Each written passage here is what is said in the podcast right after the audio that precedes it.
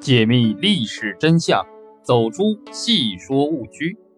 大家好，欢迎收听《正说唐朝二十一帝》。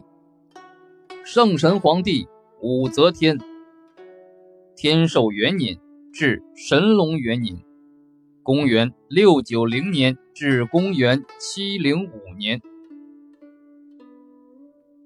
武曌。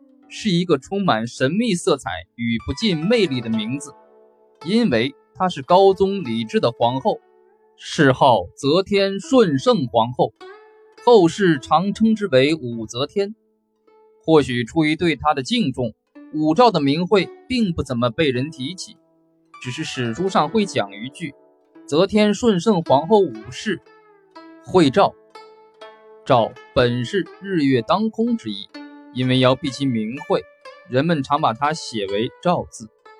直至明末张自烈传《郑自通》，才明白的在目部中讲：“此字原从日月，非从二目。”不过，“日月当空”之照所蕴含的深意，大概真的是日与月均可光照人间。这样一个曾经自创过天地、日月等数十个新字的女性，用一个直白的名字来自称，也不一定。没有可能，仅仅由名字就带来许多话题的女性，其周身洋溢的魅力如何，应该是可以想象出来的。后来的玄宗李隆基在祖母武则天称帝后的天寿年间，因为理直气壮的想要羞辱他的金武将军武义宗，大声斥责武家朝堂干辱何事，而得到武则天的特别宠溺。他的儿子中宗曾说：“则天与镇公为慈母，与世庶则为明君。”睿宗延和元年，还被一度追尊为天后圣帝。这说明武则天的李氏子孙并不把她的登基视为别样皇统，外加朝堂。我国的正史《旧唐书》和《新唐书》也给他按照帝王的规格设置了本纪。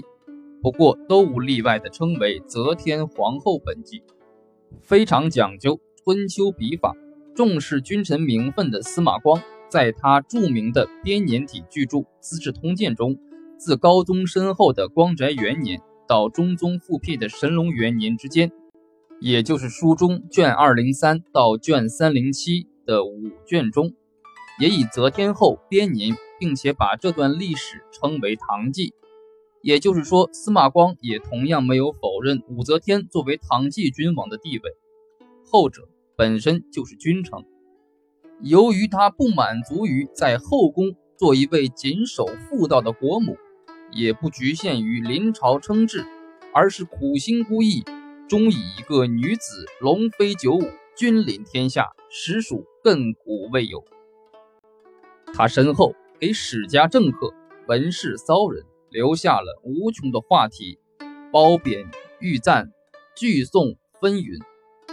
而我们在评说唐朝皇帝的时候，自然也不能仅仅因为性别就将他从唐史的黄统中一笔抹去。